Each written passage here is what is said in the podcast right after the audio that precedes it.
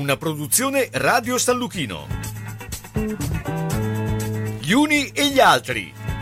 Appuntamento dedicato a cultura, informazione, sport, intrattenimento e attualità. A cura di Carlo Orzesco.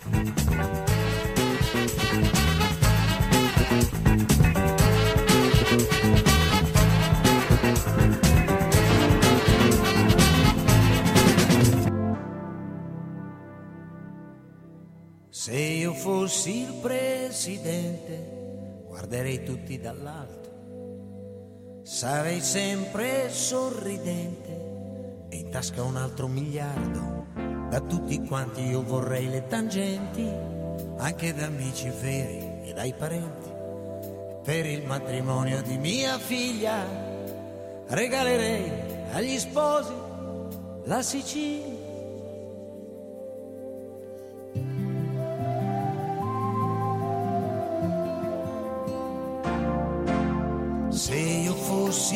presidente della mia squadra di calcio, certamente avrei la scorta per arrivare allo stadio e vorrei vincere tutte le partite, anche con pratiche poco pulite. E se quell'arbitro proprio non sente, fargli vedere di che basta il presidente. Certo non sarebbe fatica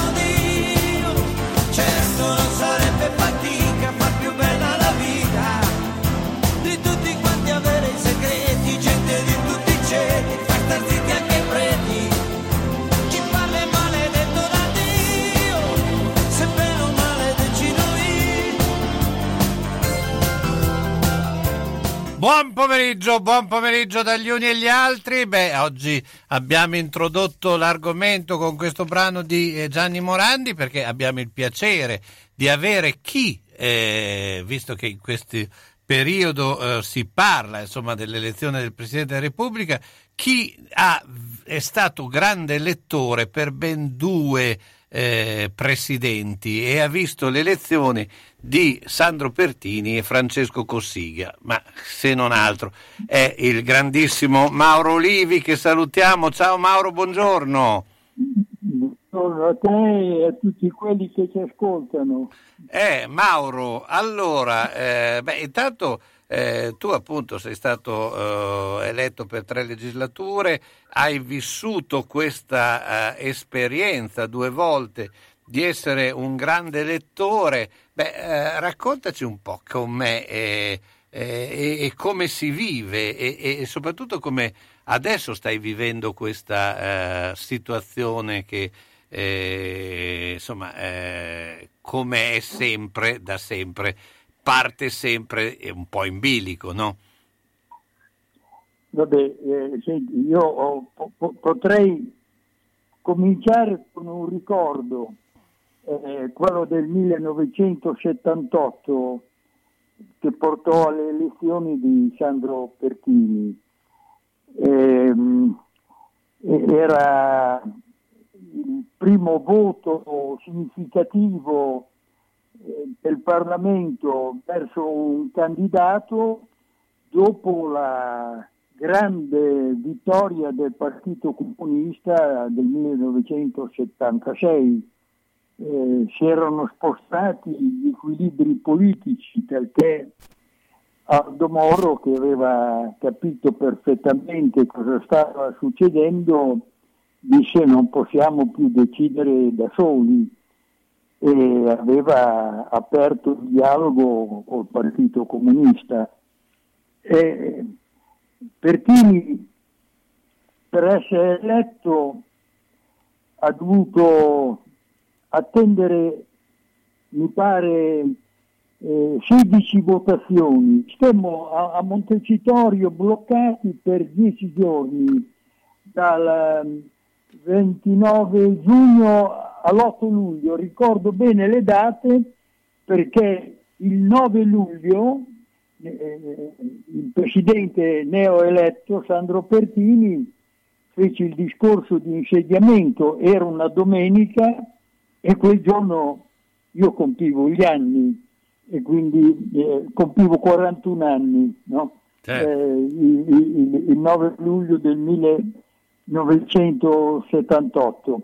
Ehm, perché ehm, era stato sostenuto costantemente dai, dai partiti di centrosinistra, ma c'era eh, la, la fase della solidarietà nazionale, tuttavia eh, i partiti erano il Partito Comunista, il Partito Socialdemocratico, il, il Partito Repubblicano, insomma eh, non c'era la democrazia cristiana per spostare i voti della DC su un socialista già partigiano, eh, prestigiosissimo, insomma è, è- è stato uno sforzo notevole di rapporti politici, di riunioni, di assemblee dei parlamentari, ma tutto questo eh, fa parte de- del fatto che questa nostra Repubblica è una Repubblica parlamentare, non è Certo.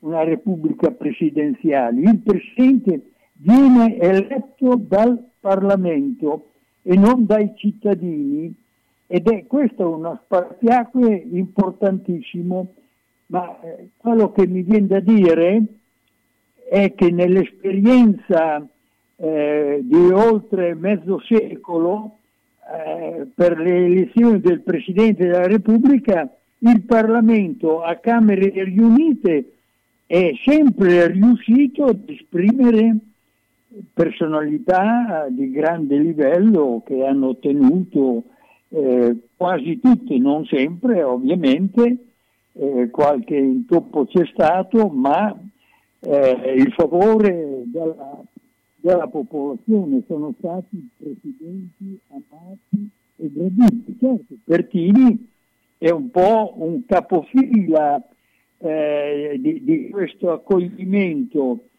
perché, come dire, eh, prima osteggiato, eh, non, non riusciva, da, perché eh, voi lo sapete, no? Certo. Eh, le prime tre votazioni hanno bisogno dei due terzi della maggioranza, dalla quarta basta la, la maggioranza assoluta, cioè la metà dei votanti più uno. E, e questo lo si ottenne alla sedicesima votazione, votò per Pertini mi pare oltre l'82% degli aventi diritto, quindi eh, credo sia un record che è rimasto imbattuto nel- diciamo, nella storia. Mauro, che diventa una partita a scacchi, no?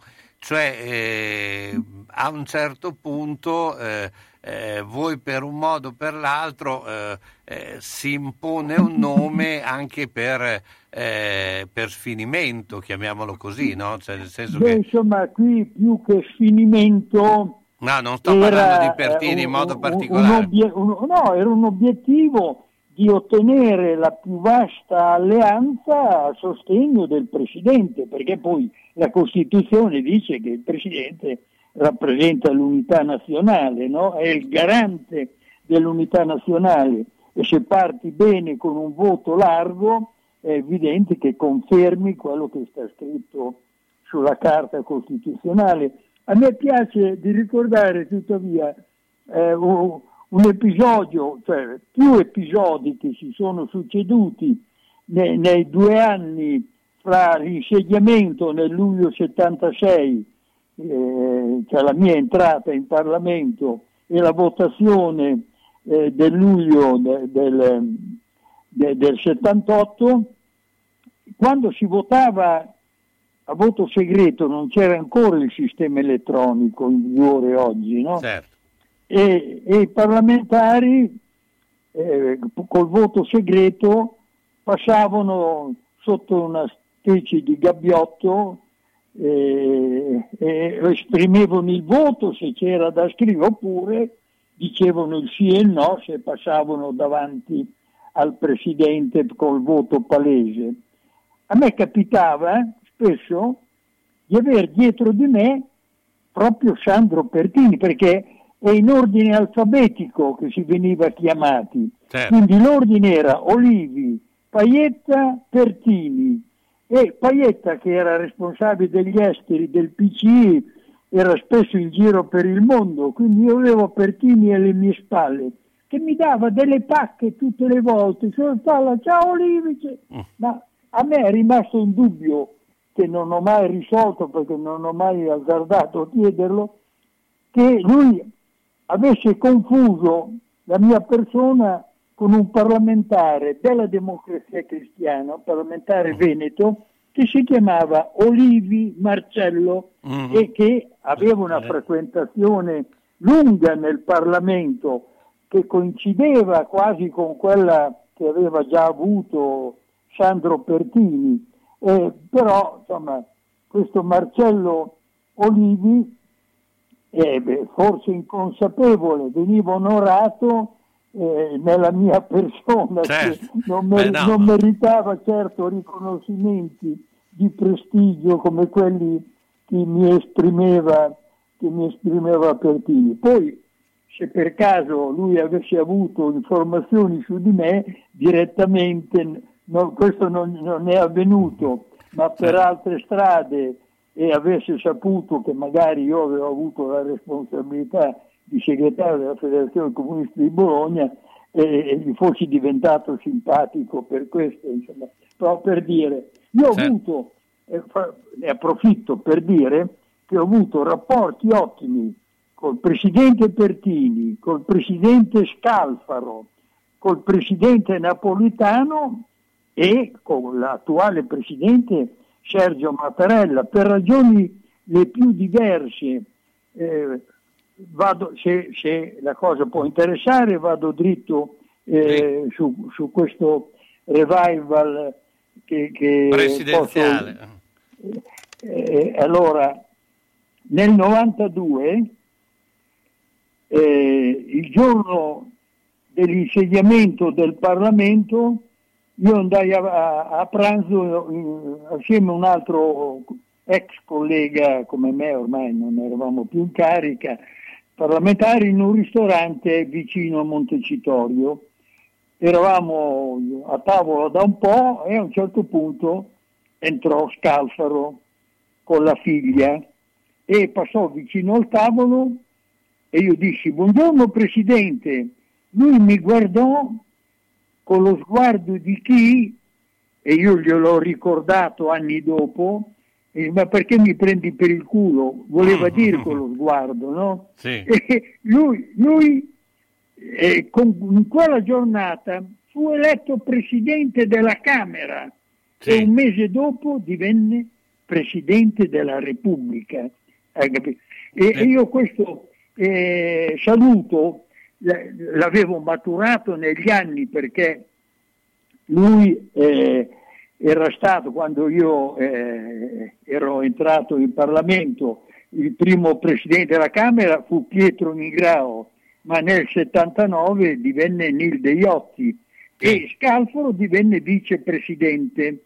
E io lo incontravo spesso e come si dice, io dicevo buongiorno presidente, potevo dire buongiorno vicepresidente, Certo, eh. mi sembrava una cosa anche sgradevole dal punto di vista linguistico, insomma, Mm. non, non solo uno sgarbo istituzionale aver messo il vice davanti. E lui salutava sempre con un sorriso. Quindi io l'avevo chiamato come, e l'avevo salutato come sempre avevo Sempre fatto. l'hai no? chiamato, certo. Eh, ma, ma lui in quella giornata Si vede che- sapeva già eh, in anticipo che diventava presidente, non più vice, vicepresidente, e insomma mi guardò in, in maniera con occhi strabuzzati e io questo gliel'ho ricordato ehm, quattro anni, eh, no, eh, 14 anni dopo Mm.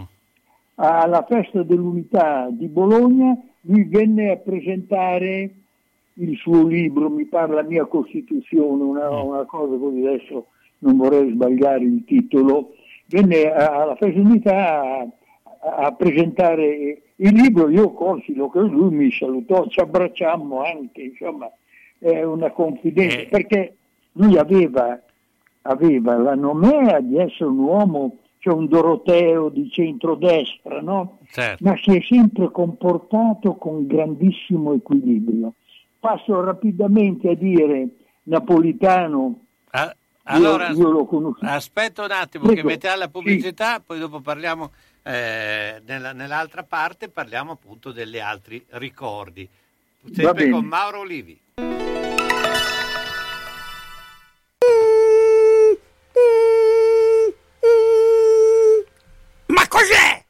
Sono le zanzare che piangono, non passano brisa. Uno solo è Melotti, il Melo Melo. Serramenti, infissi, finestre in PVC, porte blindate e i leder stand for. Via Emile Ponente 252 Quinto, telefono 3109 44. Sono in tanti? Uno solo è il Melo Melo. Melotti!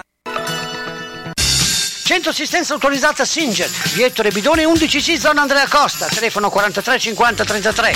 Volete riparare la vostra macchina per cucire Singer o qualsiasi altra marca? Centro assistenza Singer, via Ettore Bidone 11C, zona Andrea Costa, 43 50 33. Dal lunedì al venerdì, centro assistenza Singer, via Ettore Bidone 11C. L'unico autorizzato Singer. Non fidarti delle imitazioni. Vai in via Ettore Bidone. Lì ci sono i buoni. Non fermiamoci ora, continuiamo a vaccinarci. Il vaccino si è dimostrato altamente efficace nel contenere la pandemia e nel farci tornare a vivere. Vacciniamoci tutti, chi non l'ha ancora fatto e chi è pronto per la terza dose. Vacciniamoci per la nostra protezione e per quella degli altri, per una socialità piena e sicura. Non fermiamoci ora, vacciniamoci. Scopri di più su vaccinocovid.regione.emilia-romagna.it. È un'iniziativa della Regione Emilia-Romagna. Fino dai tempi dei garibaldini, forno tubertini, forno tubertini. Ah, ma lì c'andava anche Garibaldi che mangiava le rosette. Forno Tubertini, via Andrea Costa 70 a Bologna, dove il pane, la pasta fresca, la crescente al prosciutto, i dolci petroniani colorano la tua tavola da sempre. Non solo i garibaldini, anche chi è venuto dopo, i grandi e i bambini, vanno in via Andrea Costa 70 da Tubertini. Telefono 051 614 2242. Ahimè, Ciccio, purtroppo hai una parte di te che non si muove. Però mi hanno detto che da Massetti ha dei materassi che sono incredibili. Sai che risultati?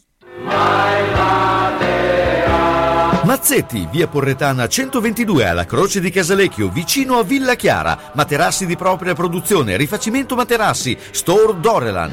Mazzetti 051 619 2115. Reti materassi guanciali dal 1946 alla Croce di Casalecchio. Mazzetti, il riposo migliore. E in questo periodo sconti su tutto.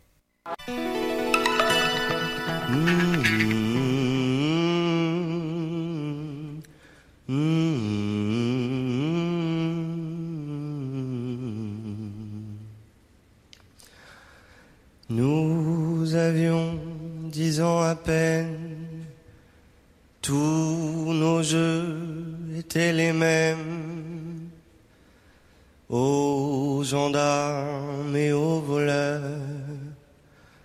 Tu me visais droit au cœur.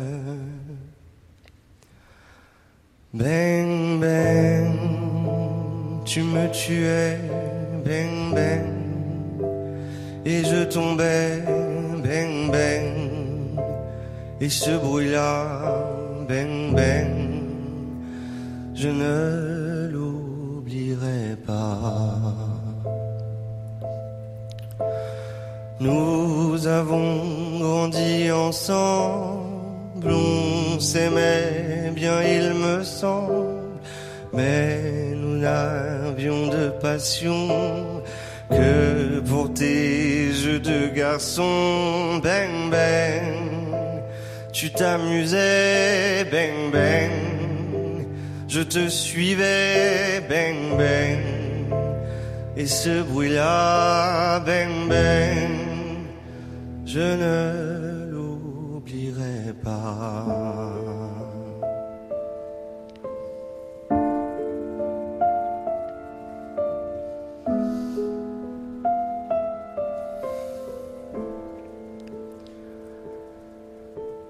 Un jour tu as eu vingt ans, il y avait déjà longtemps que l'amour avait remplacé notre amitié du passé.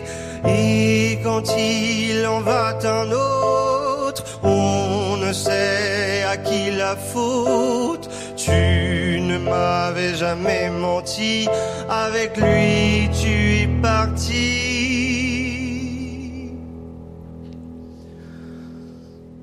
Bang, bang, tu m'as quitté, bang, bang.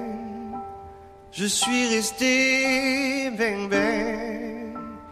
Et ce bruit-là, bang, bang, je ne l'oublierai pas.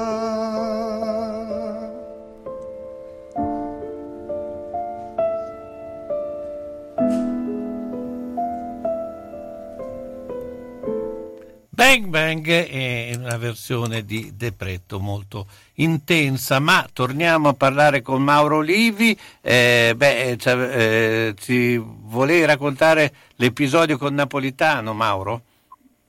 No, volevo dire che con Napolitano ci siamo incrociati la prima volta nel 1967. Io avevo, non avevo ancora compiuto 30 anni, era, era la primavera, in aprile. Ci fu il Palazzo della- dello Sport, l'Assemblea nazionale dei segretari di sezione, credo sia stata l'unica nella storia del PC, l'unica assemblea nazionale che si, si svolta e in quell'occasione avvenne a Bologna.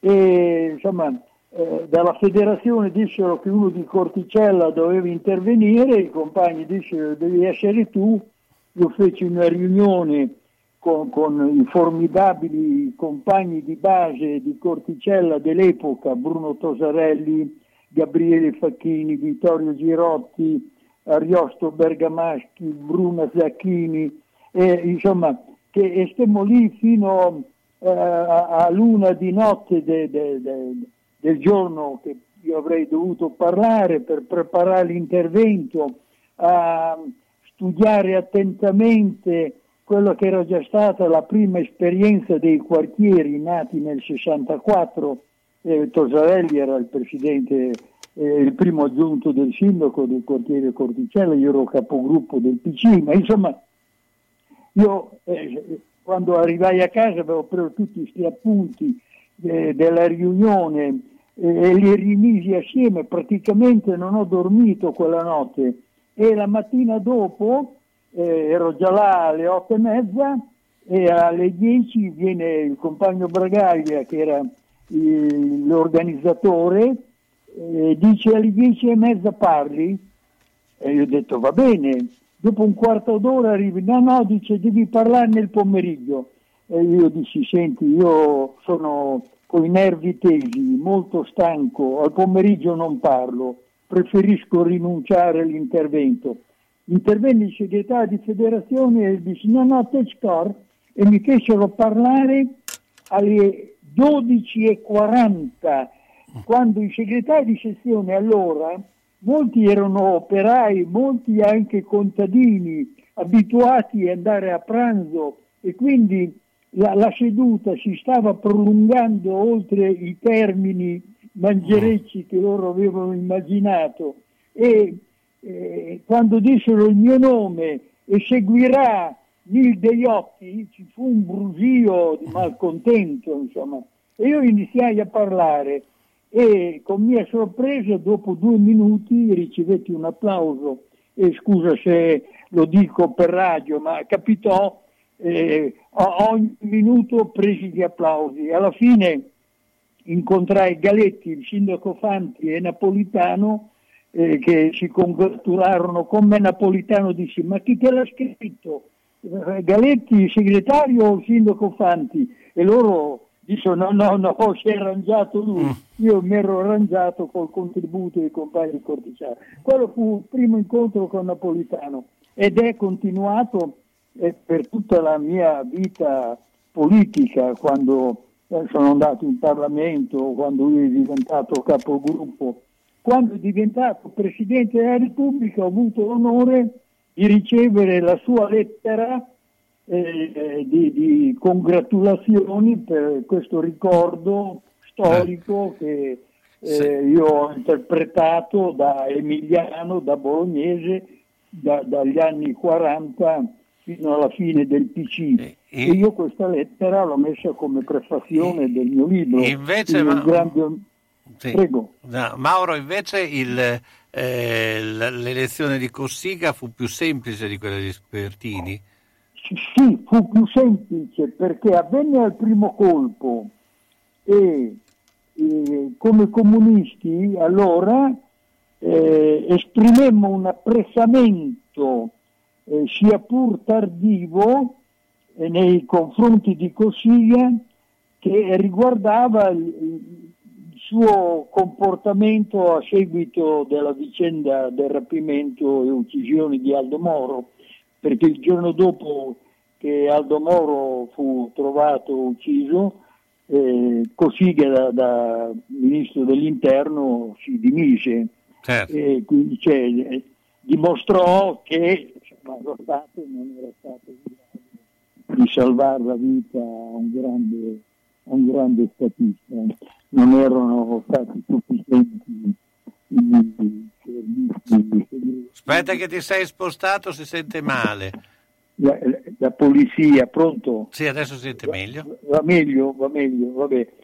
Ehm, E, quindi eh, noi eh, lo valutammo convinti di, di avere un uomo che si era caricato sulle proprie spalle una pesantissima responsabilità e che meritasse anche questo riconoscimento di essere eletto Presidente della Repubblica. Poi è stato la fama del picconatore, un po' di distruttore di leggi eh, non molto simpatica, ecco questa parentesi Eh, per così dire. ecco. Però insomma eh, eh, ottenemmo questo risultato de- de- alla prima votazione eletto, quindi un consenso unanime che questo serve poi a, a dire ai cittadini eh, nei momenti difficili eh, è importante l'unità del popolo, non solo Certo. dei vertici dello Stato e della politica, insomma, no? Ecco, Mauro, eh, eh, sì. senti, ci guiderai anche nelle prossime eh, puntate del mercoledì, appunto su questo, quando andiamo al caldo del- della votazione, perché eh, tu prevedi che sarà lunga, che sarà breve, come, co- qual è la tua previsione? Non dico tanto di nomi, perché i nomi sappiamo eh, verranno un po' eh, giocati. Allora, allora, all- allora io ho constatato nei giorni tristi della scomparsa di David Sassoli l'abisso eh, umano, politico, culturale esistente fra quella figura improvvisamente scomparsa che ci ha tolto un personaggio, presidente del Parlamento europeo in carica, che aveva rifiutato di ricandidarsi per, per un nuovo incarico in quella sede, no? Certo. Eh, io ho avuto anche il dubbio che non l'avesse fatto perché si metteva a disposizione eh, per fare il Presidente della Repubblica Italiana, ma fra questa candidatura e quella messa in campo dal centrodestra con Berlusconi c'è un abisso siderale, insomma una distanza enorme no, dal punto di vista umano, culturale, eh, politico, eh, per cui quella è, è- da come è stato accolto eh, il messaggio del lutto con eh, il, il pianto delle persone comuni che hanno sofferto di questa mancanza, eh, si, si capiva cosa poteva essere eh, uno sbocco eh, per, per eh, rinnovare Ti stiamo perdendo.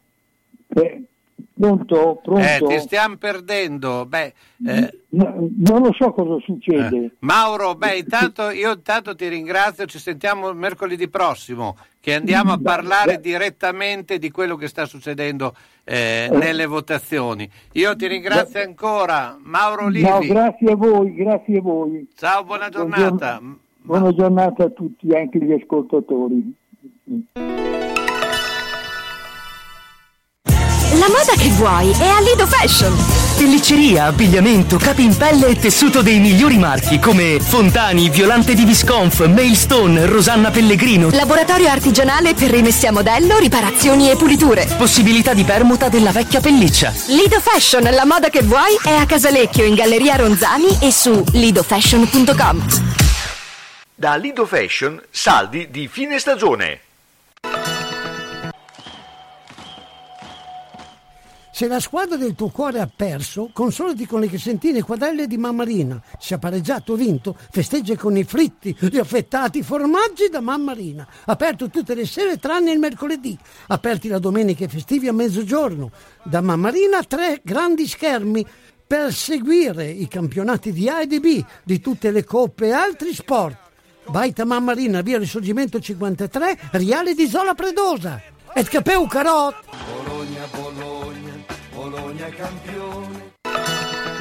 Sono stata in garage, pieno, sono stata in cantina, tutto pieno, non ci si muove più, perché tutte le volte che o cambiamo i mobili, ah, cosa dici te? Può sempre essere utile un domani. A forza di dire così, non si gira più né in cantina né in garage. Sai che ho saputo da una mia amica che a Crespellano c'è Mercatopoli, lì portiamo un po' di mobilio, quello che abbiamo lì che non si gira più e loro ci danno i soldini. Hai capito? Lì raccolgono tutta la roba vecchia e usata. Bene, rimani anche te lì? Spiritoso. Mercatopoli a Crespellano, via Provinciale 43, 051 672 02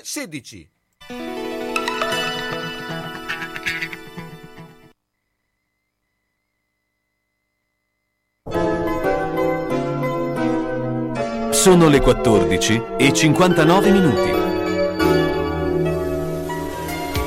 Ben, guarda la mia casa. Devo rifare tutto, l'impianto elettrico, quello idraulico. Devo aggiustare i muri e imbiancarli. E non posso farlo da solo. Devo rivolgermi a un'azienda seria e onesta. Ma perché ti preoccupi? C'è Ciaccio Casa. Pensano a tutto loro, dalle pratiche amministrative alla gestione del cantiere, risolvendo tutti i problemi del tuo appartamento, del tuo ufficio, del luogo dove necessita la loro attività. Con Ciaccio non ci sono problemi. E se ci sono te li risolve. Ciaccio Casa, telefono 051 615 1301. Ma perché non ci ho pensato prima?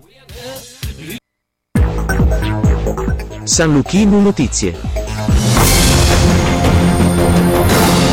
Buon pomeriggio dalla redazione. La politica in primo piano, il leader del PD Enrico Letta definisce ottimo l'incontro avuto con Giuseppe Conte e Roberto Speranza sul tema Quirinale e aggiunge lavoreremo insieme per dare al Paese una o un presidente autorevole in cui tutti possano riconoscersi. Aperti al confronto nessuno può vantare un diritto di prelazione. Tutti abbiamo il dovere della responsabilità, scrive su Twitter. Sui nomi Letta poi sottolinea non c'è alcuna intesa perché ne parleremo con il centrodestra nei prossimi giorni.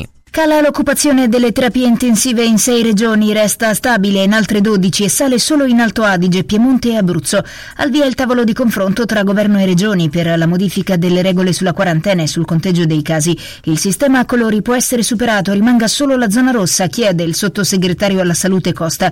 Boom intanto di classi in quarantena nelle scuole lombarde per effetto dei contagi Covid. E nell'ultima settimana il numero di casi di coronavirus a livello globale è aumentato del 20% a oltre 18 milioni e questo segna un rallentamento nell'aumento della diffusione della variante Omicron. Lo riferisce l'Organizzazione Mondiale della Sanità nel suo report settimanale, precisando che il numero di contagi da Covid-19 è aumentato in tutte le regioni del mondo tranne in Africa, dove i casi sono calati di circa un terzo. Stop alle restrizioni extra anti-Covid in Inghilterra, lo ha annunciato Boris Johnson alla Camera dei Comuni, formalizzando da domani la decisione di revocare la raccomandazione del lavoro da casa, il mini Green Pass vaccinale britannico e l'obbligo di mascherine ovunque fra le misure del piano B adottato contro Omicron.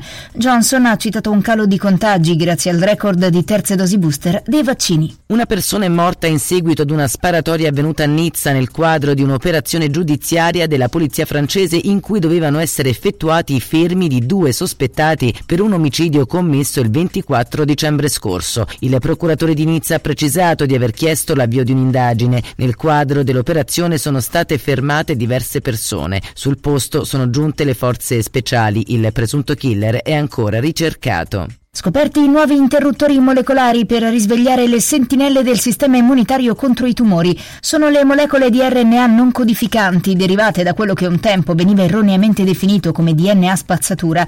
La scoperta, che potrebbe portare allo sviluppo di nuovi farmaci immunoterapici, è pubblicata su Nature Genetics dal gruppo di ricerca coordinato da Beatrice Bodega e Sergio Abrignani, entrambi dell'Università degli Studi di Milano e dell'Istituto Nazionale di Genetica Molecolare Romeo ed Enrica Invernizzi. Ed è tutto, al prossimo aggiornamento.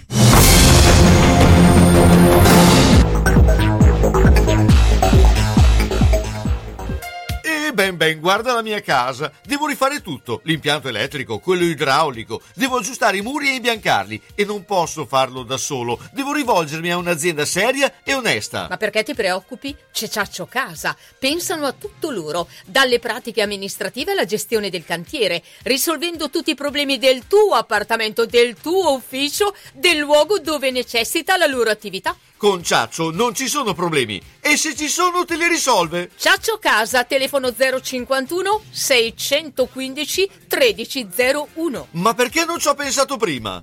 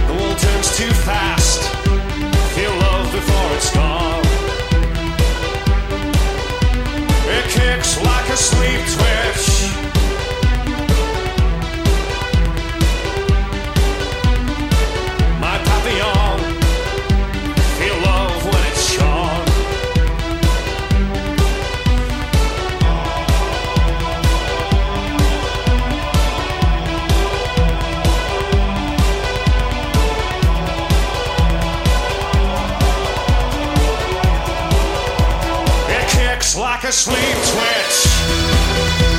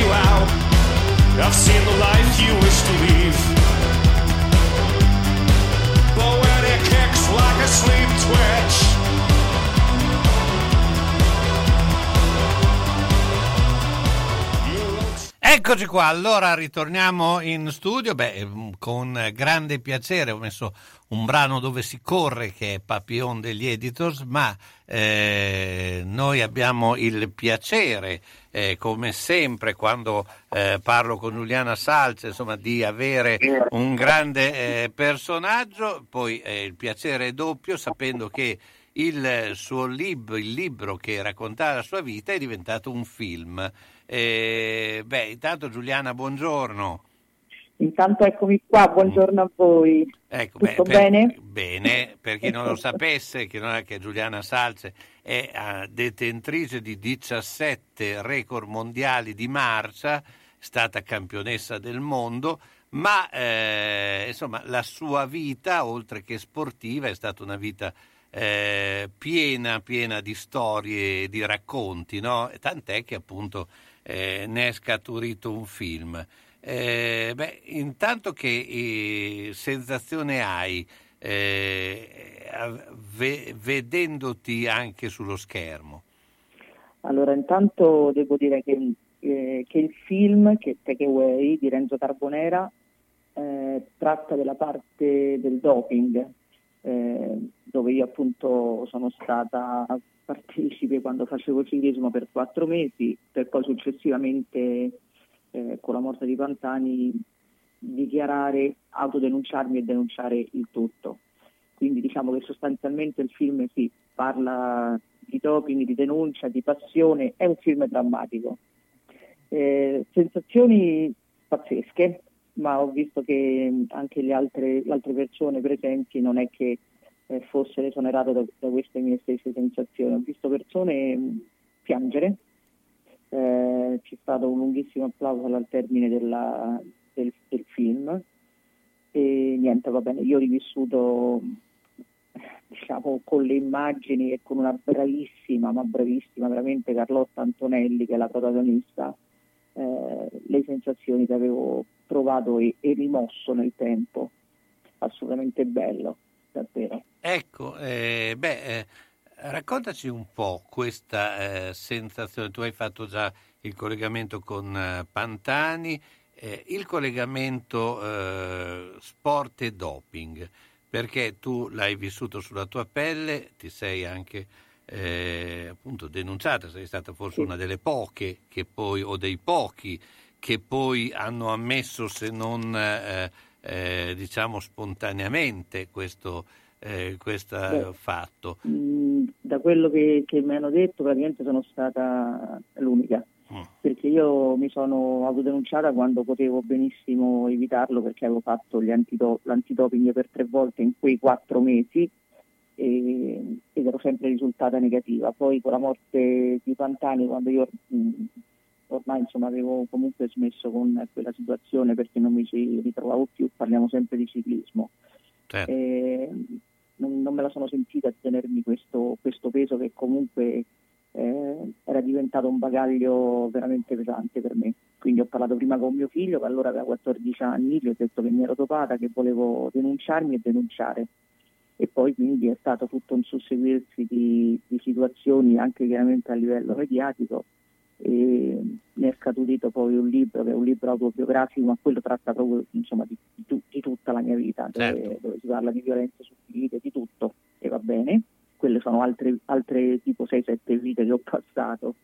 E niente, poi mh, eh, ho avuto degli incontri con eh, la protagonista, con il regista e la produzione eh, di questo film. Abbiamo fatto delle lunghe chiacchierate, eh, siamo andati anche con l'attrice che mh, con me ha smesso i panni di attrice e si è completamente calata in quelle d'atleta perché oltretutto si vede nel film, eh, lo- chi lo andrà a vedere potrà notare che quanto dico è vero, è una, un'ottima marciatrice. E le scene che, che lei, insomma, che lei, eh, che lei recita e quando, eh, quando inietta le sostanze dopanti, quando si sente male, quando si sente male in gara e la sua voglia poi di dover eh, eh, far uscire tutto quello che aveva dentro sono, sono scene assolutamente talmente veritiere da eh, veramente come, così come l'hanno definito da cazzotta nello stomaco. È il film che non mi aspettavo, dico la verità, pensavo fosse un pochino più, eh, più leggero, invece c'è stato il regista che secondo me lo ha scritto in maniera magistrale, ma veramente non, non- sono di parte perché in fondo io lì eh, mi ci rivedo come vita, quindi non è che eh, sono l'attrice, sono la, io no, io sono- ho, ho dato delle, eh, diciamo delle, delle sensazioni dell'input, input, ma eh, in realtà quel- il lavoro grosso l'hanno fatto loro. In fondo io l'ho semplicemente se vogliamo dire semplicemente vissuto. O Ecco, meglio, che- l'ho che- con molta difficoltà, difficoltà vissuta quel, quella- quel tratto di vita in effetti. Ecco, da, eh, da chiarire la cosa che tu hai avuto due eh, eh, Carriere, sì. carriere sportive, no? Quindi, Una assolutamente proprio pulita, sì. eh, che era quella de- della marciatrice, ma avevo, avevo un'altra testa. Poi forse erano anche anni in cui c'era chi si topava, chi non, per cui se avevi tanta tanta testa potevi eh, sicuramente mh, e, e avevi anche un po' di classe ovviamente, perché quella insomma comunque aiuta. Potevi, Certo. potevi veramente diventare la campionessa. Probabilmente eh, andando avanti negli anni poi per molti atleti non è più stato così, non, non- non- so spiegare il motivo. Per quanto mi riguarda invece quando ho fatto il ciclismo nel- negli over 35 sono entrata in nazionale di ciclismo eh, dei master che loro fanno tutto a regola d'arte, nel senso fanno le loro selezioni, devi fare le selezioni, devi fare tutto quanto. Io l'ho fatto per tre anni e nell'ultimo anno per quattro mesi mi sono, mi sono dotata da maggio ad agosto fino alla, alla Coppa del Mondo. Ero sicuramente molto migliorata, però mi pesava tantissimo. Contavo, mi ricordo che contavo durante gli allenamenti i giorni che, mh, che passavano e che mi portavano sempre di più, non tanto alla gara ma quanto al dove smettere perché avevo capito che tanto non sarei potuta andare avanti con pesi così grandi.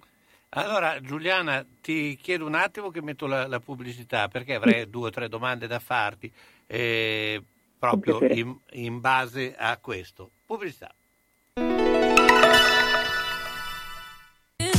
Quando cerchi la tradizione del commercio, Elisa e papà ti aspettano in via Toscana 152F a Bologna. Le colazioni con le paste fresche, il pane che arriva dal forno, i prodotti per fare i dolci in casa e quelli classici da dispensa. Insomma, il bar e la latteria come una volta. La tradizione che prosegue nel tempo. Elisa e papà la portano avanti in via Toscana 152F a Bologna, in San Ruffillo. Telefono 347 89 27 921. La latteria e il bar insieme con le cose che addolciscono la tua giornata. Che bello! Il laboratorio di oreficeria Tommasi mette la sua esperienza al servizio di chi vuole avere un metallo prezioso con nuova produzione o riparato artigianalmente. Un gioiello su misura, unico, pregiato, realizzato in laboratorio con maestria, fantasia e professionalità garantita, impossibile da replicare. Oreficeria Tommasi di Roberto Pasini, piccolo angolo di arte artigianale dove puoi vedere da vicino uno dei mestieri più antichi e affascinanti. Il laboratorio Tommasi, con annesso negozio, è in via Marsala 22 a Bologna, telefono 051 23 25 15. Affidati a noi per creare o riparare i tuoi gioielli. Da quasi 70 anni ci dedichiamo a questo.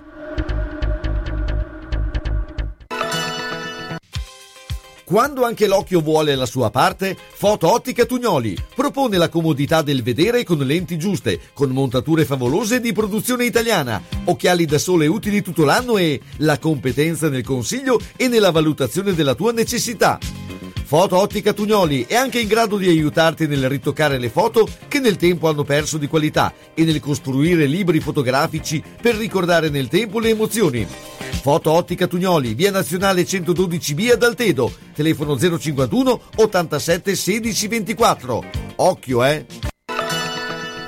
Autocarrozzeria Losi ripara il veicolo in sole 24 ore. Dal 1961, riferimento per l'auto di ogni marca, da riverniciare, lucidare, con esperienza e professionalità. Autocarrozzeria Losi, via Marconi 109 a Casalecchio, telefono 051 57 13 54 www.autocarrozzerialosi.it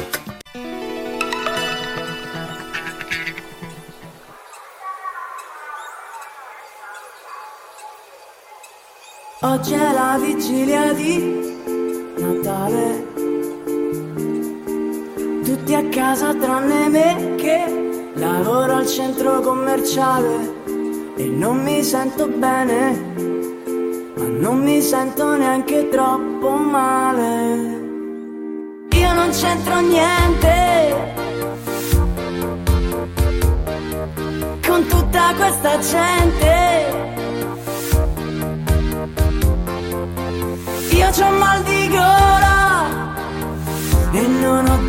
Ancora una parola. Io non c'entro niente, signora.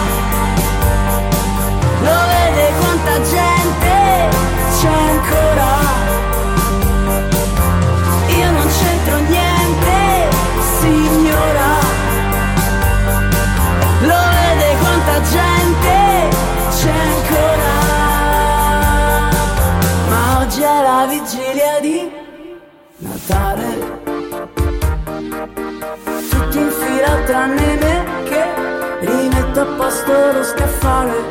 Ma bisogna essere felici e bisogna essere contenti, contenti, contenti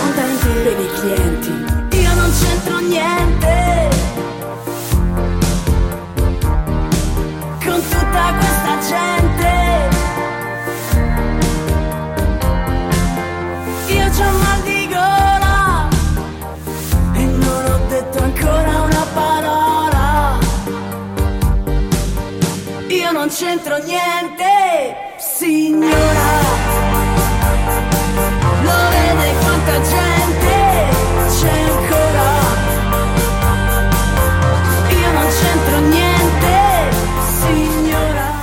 Eccoci ancora qui, beh, dopo Avicola con Roma Est, eh, beh, torniamo da Giuliana Salce. Ciao Giuliana, sempre eh, lì, sei in linea? Ecco. Sì, sì, Eh, assolutamente. Allora Giuliana, ti, no, ti volevo chiedere perché da quello Dimmi. che hai eh, raccontato, eh, uno dei dubbi che, dubbi che fanno, cioè, viene espresso sempre da chi si dopa, eccetera, è l'inconsapevolezza de- di eh, chi si dopa. Cioè, mm, ecco, ecco, quello No. che tu hai appunto detto che non, non è proprio così, insomma, cioè No, chi si allora, dopa... O abbiamo, no, no, allora, o abbiamo davanti un ragazzetto di, di 12-13 anni che gli danno eh, qualcosa e gli dicono che è una vitamina ed è una cosa, ma le persone quando sono grandine, quando sono adulte, eh, e dico nel mio caso anche stupide perché ero insomma grandicella, io avevo fatto la lotta al doping nell'atletica e mi potevo insomma mantenere su quella linea, però vattene a questa a volte so- sono bravi, eh, quando debbono convincerti sono molto bravi, con me ci hanno provato per tre anni e ci sono riusciti l'ultimo anno. E quindi figuriamoci con i giovani, però no, perché l'epo comunque è qualcosa che tu ti fai eh, sulla pelle, il CH è qualcosa che c'è sulla pelle, quando ti prendi ti danno delle... Guarda, l'unica cosa che io non sapevo è quando mh, prima di una gara, stavo facendo un test prima del mondiale, proprio in quei quattro mesi, eh, la persona che poi a suo tempo io avevo anche denunciato, mi ha- mh, a- aveva una pastiglia mi ha messo, ma ormai è- ero talmente entrata dentro quel, quel tunnel che per me, anche se era una bomba a mano da ingoiare, probabilmente l'avrei fatto, perché poi diventi comunque, eh, come posso dire, eh, lo, lo fai, lo fai punto, non, non ti interessa quello che ti stanno dando. E lui mi ricordo mi, mi mise in bocca questa pasticca, io l'ho presa e tanto è vero che mi sono sentita malissimo. Andavo fortissimo, ma a metà gara mi sono sentita malissimo, ma male da, da pensare di, di stare a morire. Però io alle, insomma, alle favole che chi si dopa non sa che, che si sta facendo di doping, dico no, non è vero, no. Ecco, perché, ma- perché non è possibile. Ma quali sono i reali vantaggi? Perché, eh, vabbè, eh, eh, uno aumenta, la, eh, diciamo, da parte dell'atleta, però tu mi stai parlando anche di eh, sport eh, non in primo piano, un conto è il ciclismo professionistico, un conto è il, è il ciclismo che comunque è mezzo professionistico anche quello, però eh, diciamo ehm, eh, master. Eh, Sì, esatto. però mh, non si ferma qui perché sappiamo benissimo che si dopano anche gli amatori. Ecco, ma qual è il- la, la molla? Perché c'è effettivamente questo guadagno così eh, importante. Beh, se, guardiamo di, se parliamo di un guadagno a livello economico, no, assolutamente no. Però posso risponderti in questo modo. Il periodo che io mi allenavo c'erano amatori che avevano anche oltre i 70 anni eh, che si facevano l'EPO perché comunque dovevano vincere la volatina degli ultimi 200 metri sul lungomare di Ostia. Mm, Oppure quando andava bene vincevano il prosciutto. mm. Ma questo succede anche, ci Sì, sono un- persone insomma, che, che- che ho visto, che ho conosciuto, eh, ci sono anche gli- semplicemente gli amatori che vanno la domenica a farsi la, la carezza. Mi è successo anche di assistere a scene dove eh, non più di due anni fa, prima del, del lockdown, quindi no, più di due anni, due anni e mezzo fa circa, forse proprio una delle ultime gare prima di chiudere, io ho visto un, eh, un ragazzo sui 40 anni sentirsi male, ho riconosciuto immediatamente i segni, mh, cioè che, che cosa ci potesse essere preso. Certo.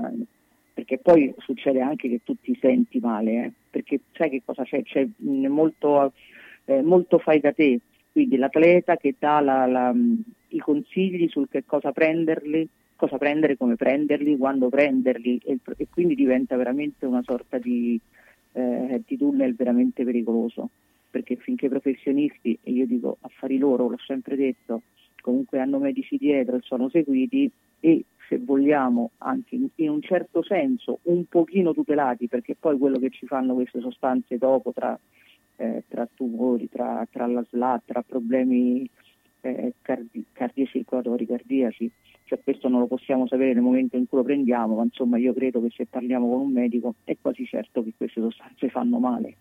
Certo, vabbè, questo è, è indubbio, ma eh, tra l'altro insomma, c'è un mercato enorme eh, dietro a tutto Miliardi, questo, sì, che eh, eh, eh, ricordiamo insomma, che eh, il doping è una cosa, la droga è un'altra, cioè non, Sì, certo. non, eh, non No, no, accavalliamo c'entra le due, le Cioè, due no, cose. No, no, no, assolutamente.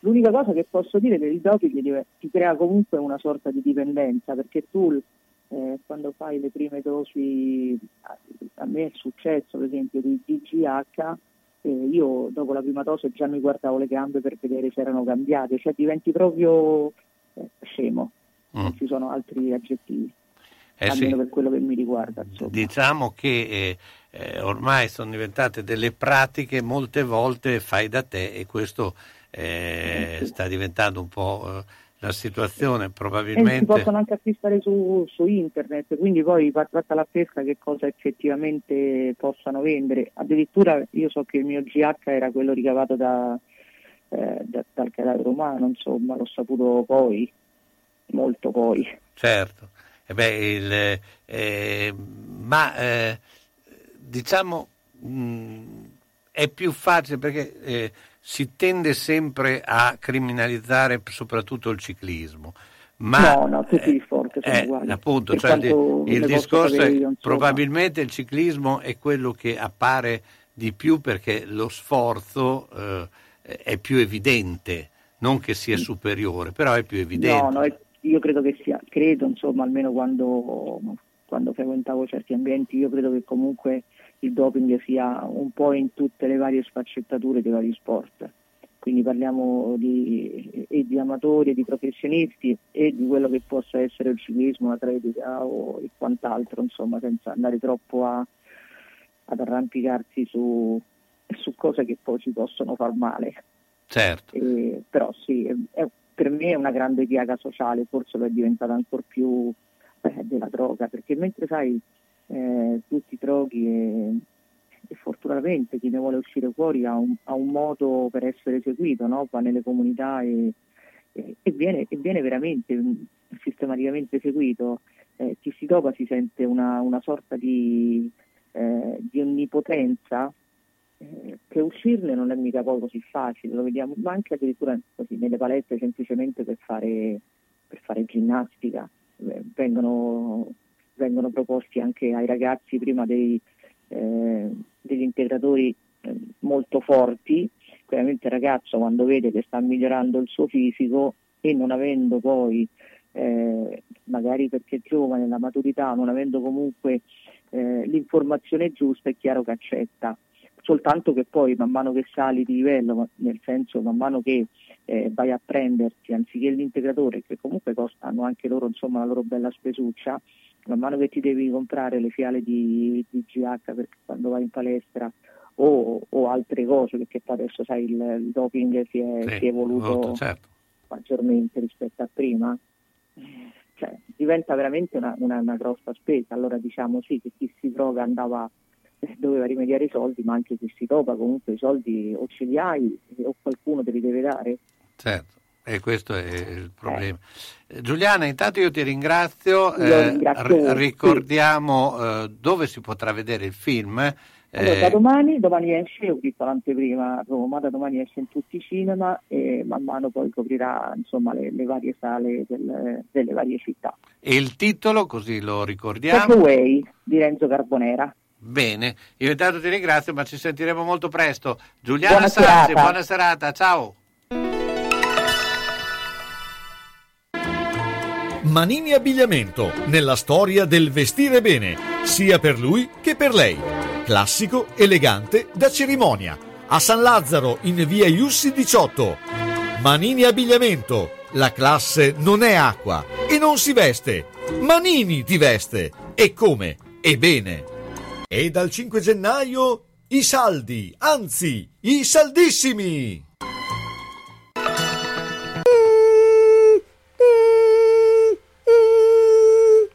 Ma cos'è?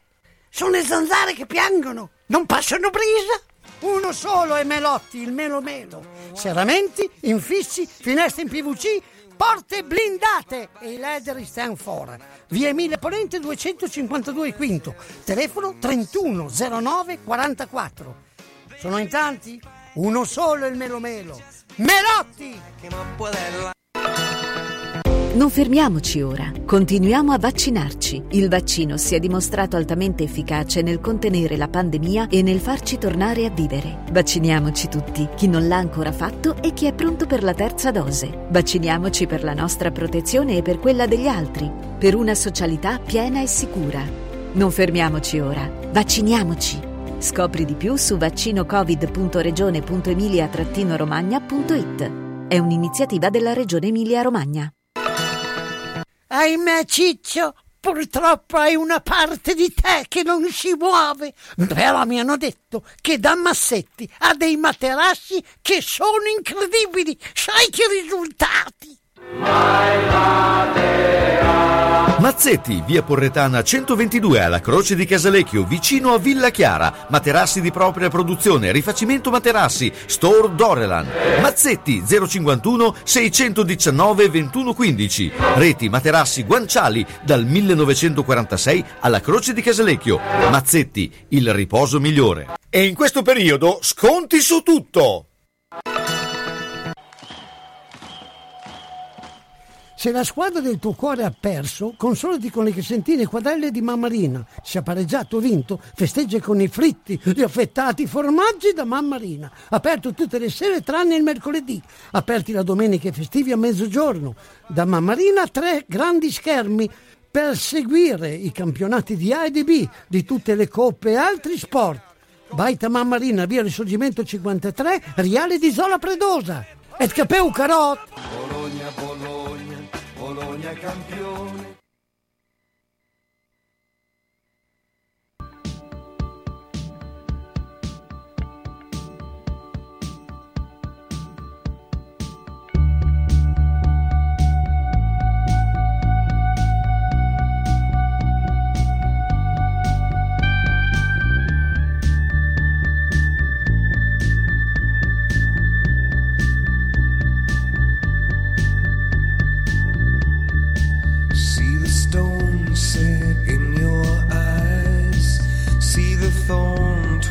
In your side. I'll wait for you.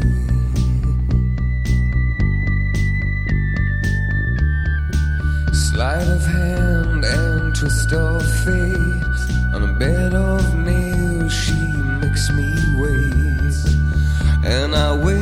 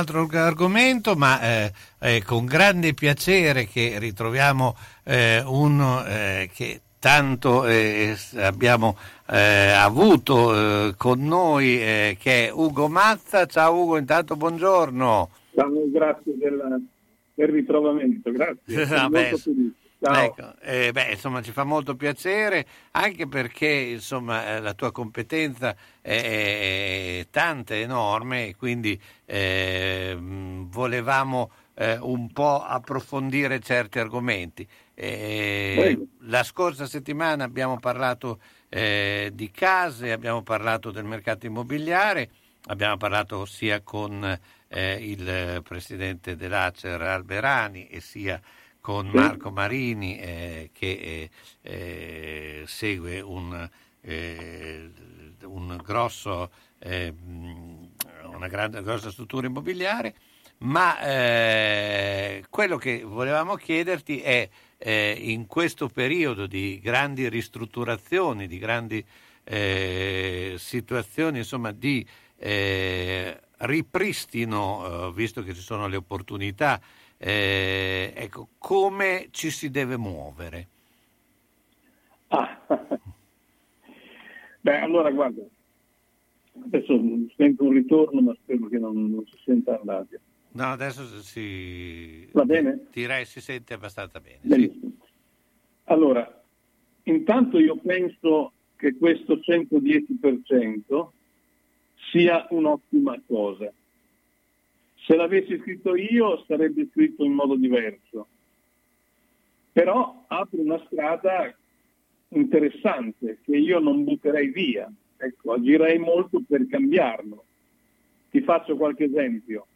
La prima questione è che dovrebbe diventare un elemento strutturale, cioè ogni anno si aggiornano e si mettono a posto tot case per dire, no?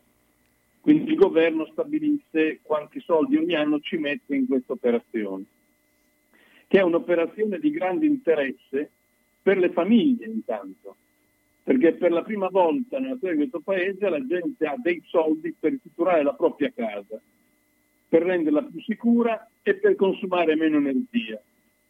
Questo va bene a loro, al loro portafoglio, alla sicurezza personale, ma anche al paese nel suo insieme che deve ridurre le emissioni di CO2 drasticamente, perché il settore edilizio è uno di quelli che più di altri inquina. Ecco, questo è il punto fondamentale. Allora, la prima ristrutturazione è questa, la seconda sarebbe quella di badare di più agli obiettivi, cioè nel senso che oggi, per esempio, per tamponare una casa, per mettere il cappotto, diciamo, si usa materiale anche di provenienza fossile e questo è un errore, perché poi quando andremo a smaltire avremo un peso che non sapremo come gestirlo. Ci vorrebbero materiali di carattere naturale che ci sono. L'altra questione, per esempio, non bisognerebbe incentivare il cambio delle caldaiette a gas, ma bisognerebbe incentivare soprattutto le pompe di calore che permettono di evitare in larga misura l'uso del gas naturale.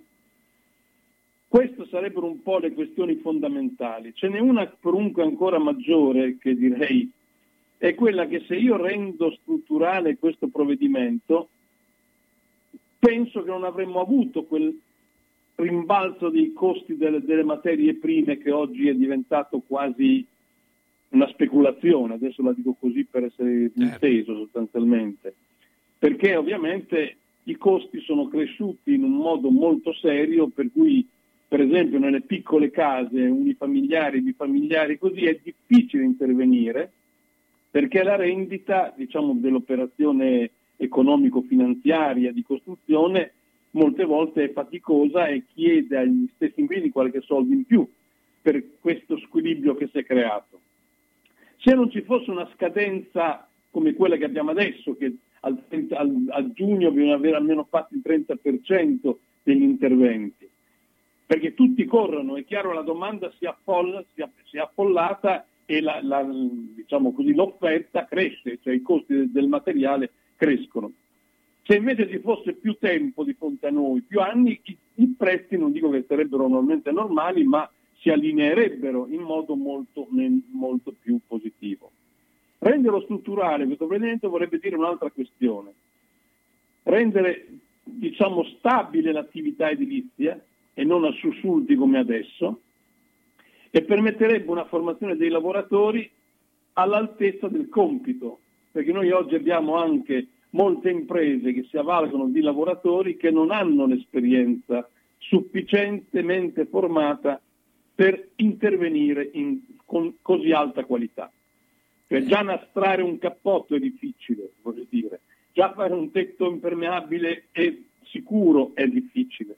Quindi insomma ci vorrebbero tante questioni che si mettano assieme, però secondo me siamo di fronte a una situazione di grande interesse. Ecco, Ecco, questo mi pare un po' la sintesi, adesso non so se sono stato chiaro. No, no, sei stato chiarissimo, direi eh, molto esaudiente, ma eh, proprio eh, questi aspetti no, che tu hai detto molto spesso nascono anche eh, da, eh, insomma, da appunto eh, un'opportunità che, eh, eh, che si, pre, si, si, si, si- arri- ti arriva, cioè c'è questa opportunità, molte volte però c'è anche il problema che non hai chi, chi- chi si muove, chi manovra, eh, la competenza per poi fare le scelte eh, più giuste. Eh, soprattutto eh, quello che vediamo, ci sono molti eh, lavori che iniziano ma poi non, non terminano, o perlomeno terminano un po' zoppicanti. Ma guarda, adesso questo dipende in quale settore, di quale mm, situazione parliamo. In generale questa questione del 110 impone la chiusura dei lavori, se no non ci sono i finanziamenti. Certo. Quindi su questo almeno non- nessuno, nessuno voglio dire, si ferma a metà, perché sei pagato, cioè dire, lo sconto di fattura e tutto, il vantaggio avviene solo all'andamento dei lavori, all'avanzamento dei lavori. Certo. Quindi insomma su questo punto secondo me siamo abbastanza tranquilli. Secondo me la cosa che invece non si percepisce a sufficienza, e adesso lo dico in modo un po' chiaro, spero di essere chiaro, è che ovviamente, eh, siccome come abbiamo visto crescono i, mate- i costi della materia prima fossile, metano, benzina, petrolio, gasolio, insomma, no? Abbiamo adesso degli aumenti strepitosi anche qui ovviamente c'è molta speculazione, ma c'è anche un'impennata della domanda e una offerta tenuta bassa, diciamo così, e questo scarto fa aumentare.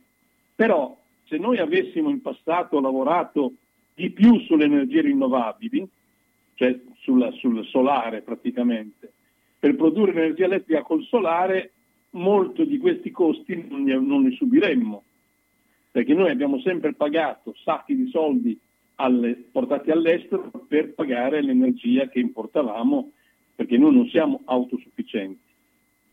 Qual è la questione più delicata che c'è oggi, secondo me? È che, diciamo così, le- l'elettrificazione, che oggi è, l'obiettivo della transizione, no? rendere tutti i consumi elettrici sostanzialmente, prodotti da energia rinnovabile.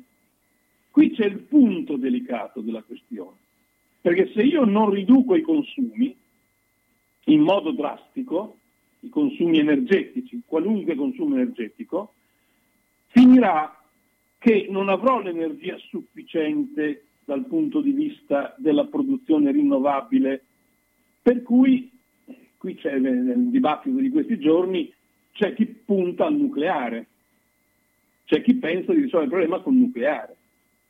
E questa per me è una grande stupidaggine, nel senso che intanto il nucleare ovviamente richiede soldi di investimento pazzeschi e non so chi possa darli, se un privato possa fare un intervento di questo genere è quasi impossibile.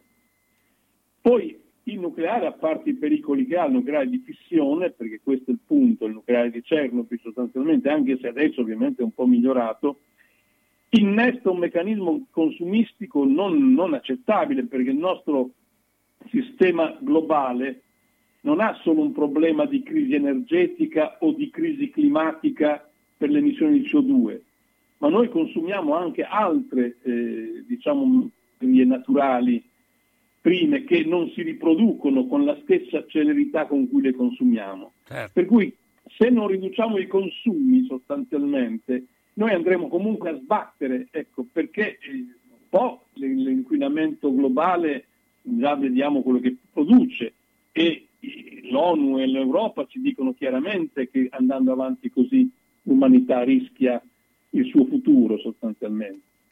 Quindi secondo me bisogna ridurre fortemente i consumi e le emissioni di CO2 e questo non è detto con chiarezza dai comuni, dalle- dallo stesso governo e via discorrendo. Mentre invece questa è la chiave di volta. Ugo, ti chiedo un secondo che metto la pubblicità, poi eh, dopo ci eh, dici anche eh, quali sono. Sì, sì, poi- ora è in ascolto, non ti preoccupare. Pieno rispetto dell'ambiente è la filosofia di Ara Rino. Ci occupiamo della compravendita di rottami ferrosi e metallici e siamo autorizzati al recupero di rifiuti in ferro, acciaio e ghisa, di metalli non ferrosi e loro leghe e al trasporto e stoccaggio di rifiuti non pericolosi. Siamo iscritti all'Albo Nazionale Gestori Ambientali. Ara Rino è a Castelmaggiore in via Magnani 5D, telefono 051 50 51 46. Centro assistenza autorizzata Singer, via Ettore Bidone 11C, zona Andrea Costa, telefono 43 50 33. Volete riparare la vostra macchina per cucire Singer o qualsiasi altra marca? Centro assistenza Singer, via Ettore Bidone 11C, zona Andrea Costa, 43 50 33. Dal lunedì al venerdì, centro assistenza Singer, via Ettore Bidone 11C. L'unico autorizzato Singer. Non fidarti delle imitazioni.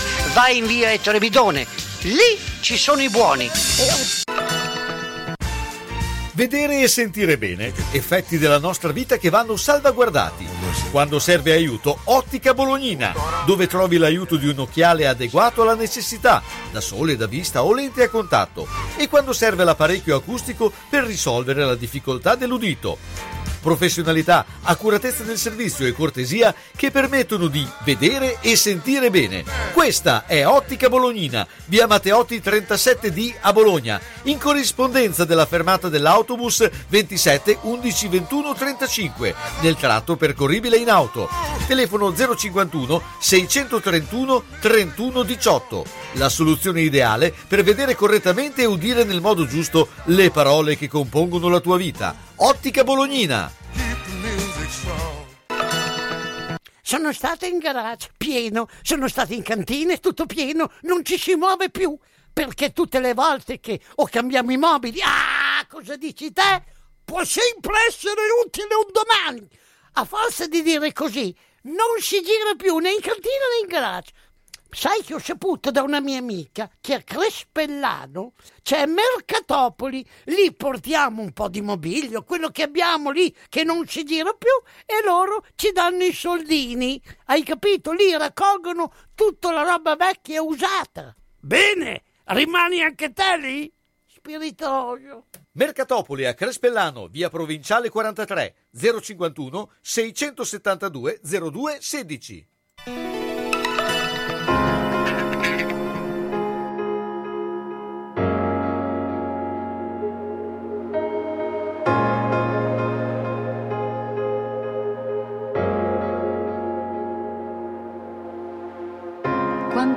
16. Quante cose parlano di te e il silenzio dell'assenza resta qui con me. È un pensiero assurdo, quasi inverosimile. Mi porta ancora a te e non lo so perché. Cammino a piedi nudi in una strada senza uscita, cercando una risposta che dia un senso alla mia vita e delle mie sconfitte la vittoria più sentita sei. E adesso non sei qui, il vuoto intorno a me. Ti vedo sul divano un po' distratto mentre bevi il tuo caffè.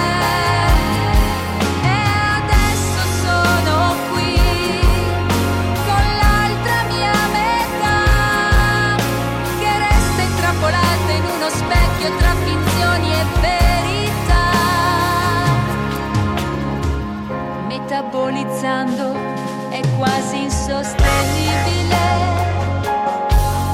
che cerco ancora te. E non lo so cos'è di certo non è amore perché rischio di impazzire seppure fosse rabbia non lenisce il mio dolore. E torni prepotentemente ancora a farmi male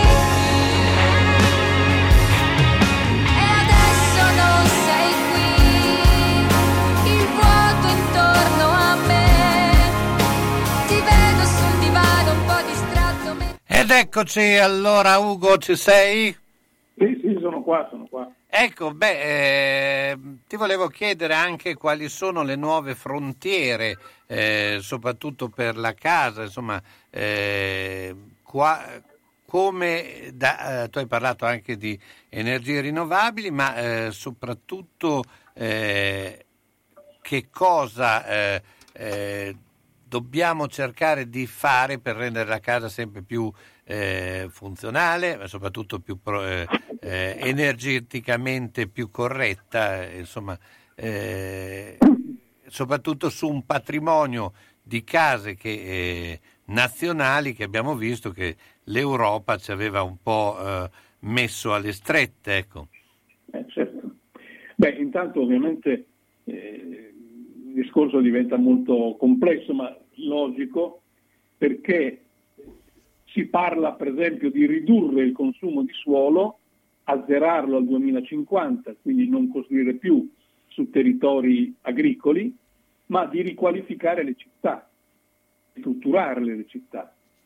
E questo è un punto interessante ma anche molto delicato, perché è chiaro che eh, c'è il rischio di, di, dire, di, farle, di gonfiarle, ecco, in modo un po' privo di qualità e di, e di prospettiva. Quindi secondo me bisogna che i comuni, e questo è un po' la deficit che io vedo nei comuni attuali, anche di Bologna, è che non, non sono i primi attori di questa operazione. Ecco, pur essendo le- nelle parole presente questo concetto, eh, non voglio mica dire, però oggi per esempio sul dibattito del 110%, che ovviamente come dicevo prima va anche profondamente cambiato, non sento i comuni in prima fila in questa battaglia. Cioè dire al governo guarda hai fatto una buona scelta ma bisogna fortemente migliorarla così perché noi abbiamo l'interesse a ridurre i consumi e le emissioni delle- degli edifici esistenti.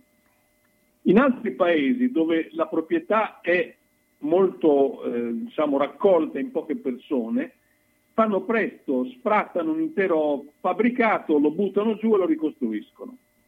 E poi ci rimettono dentro la gente. Da noi che abbiamo invece una proprietà molto diffusa e, e- e- differenziata, ormai più dell'80% ha la casa in proprietà in Italia, è un'operazione quasi impossibile questa. E quindi bisogna intervenire sulle case esistenti con i processi che prima dicevamo.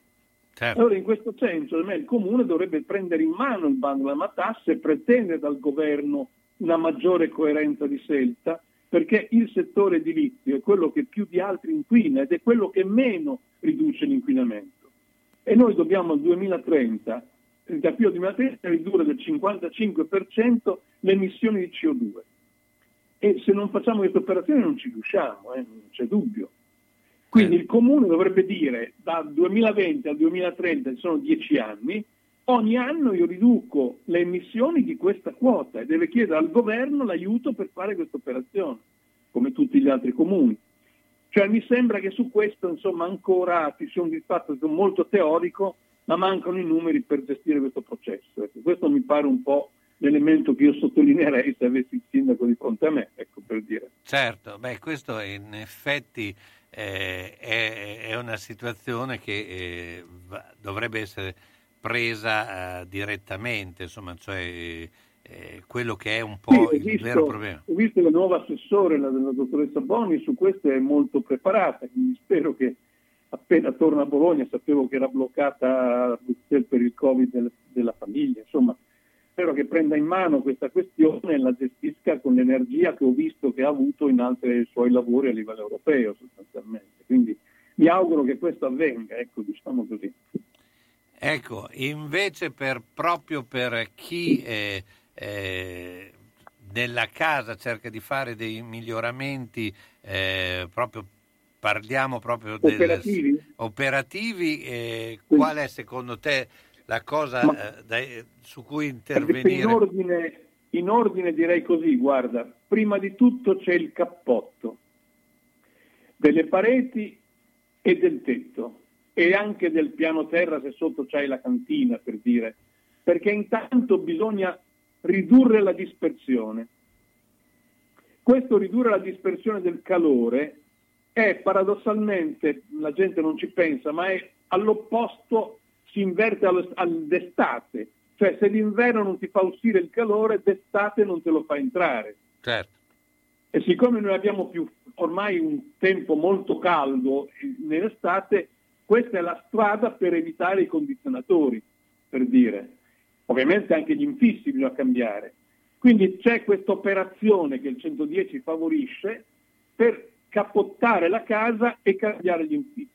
Questa è la prima questione che bisogna fare. La seconda questione strettamente collegata a questa sono la produzione di energia rinnovabile. I tetti, escluso il centro storico perché penso anch'io che debba essere tutelato sua- nel suo valore così, in tutte le altre abitazioni si possono mettere eh, pannelli fotovoltaici senza problemi secondo me. Ecco. Ci sono alcune zone di tutela ambientale che andrebbe un po' ragionato, non in astratto ma sulle situazioni specifiche per tutelare ovviamente l'ambiente il paesaggio, però credo che la- l'80%, un 60-70% delle nostre abitazioni potrebbe avere il tetto con fonti rinnovabili. L'altra questione, e qui ancora una legge nazionale, bisognerebbe far sì che l'energia che si produce, oltre che per se stessi e per le proprie vetture elettriche, che perché dovrà servire anche questa, e il 110 permette anche di montare le colonnine per poter caricare all'esterno le macchine elettriche delle singole famiglie, per dire. Quindi anche questo è un passaggio straordinario, perché io posso costruirmi le condizioni di avere l'energia prodotta nel tetto, mi, mi aiuta, mi aiuta in casa e posso caricare anche la macchina e non usare più gli altri mezzi eh, fossili. Poi ovviamente c'è il problema del riscaldamento. Ecco. Allora, qui le case nuove, diciamo così, potrebbero anche stare senza caldaie a gas, risolvere tutto con l'elettrico. Le case vecchie è un po' più problematico. Per questo dicevo prima che è meglio la pompa di calore e quindi finanziare più quella del cambio della caldaia. Perché la caldaia comunque va a gas metano e abbiamo visto il metano quanto è salito di prezzo e non calerà molto perché la, la materia prima si- via via si ridurrà sempre di più e Certo. quindi crescerà. Ecco. La cosa, a parte questa, questa fase un po' contingente, ma comunque la tendenza è alla crescita, non è Certo. alla riduzione. eh. Su questo bisogna essere chiari. Ugo, Quindi secondo me, sì, Sì, no, dicevo, chiudi il discorso, eh, eh, però eh, eh, vai, vai. No, va, no, questa è la questione secondo me fondamentale, governare questo processo. Poi è chiaro che l'abitazione, diciamo, è come una macchina ormai, bisogna anche saperla gestire, sapere eh, usare questi strumenti per, per ottimizzare il loro uso. Ecco.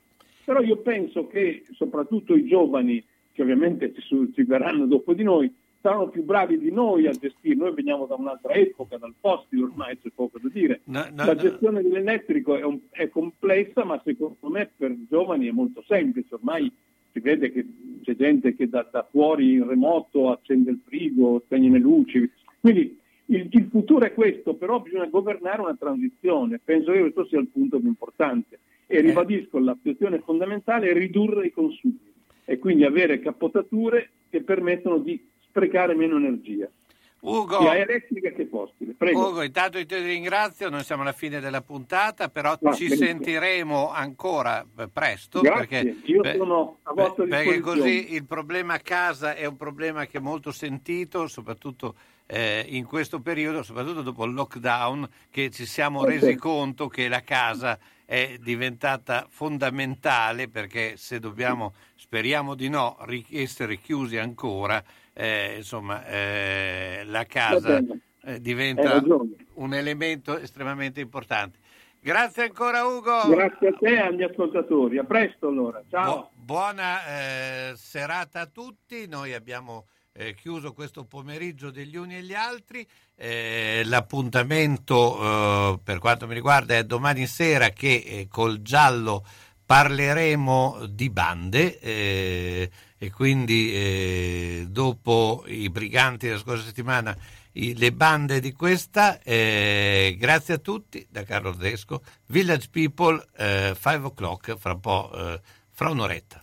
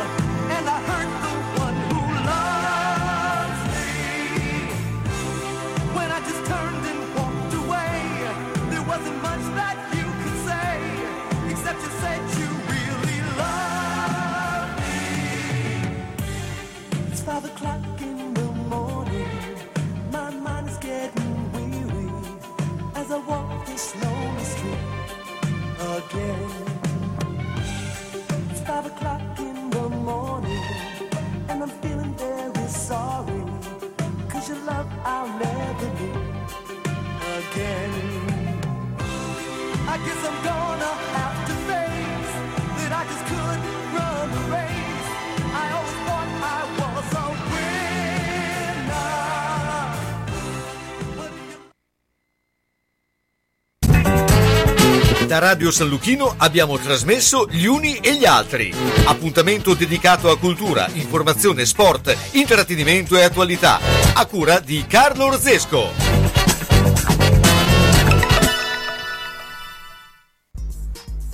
All'Emporio La Fenice a Minervio troverai gli alimenti per tutti i tuoi piccoli amici, gli articoli per cani, gatti e animali domestici con le migliori marche.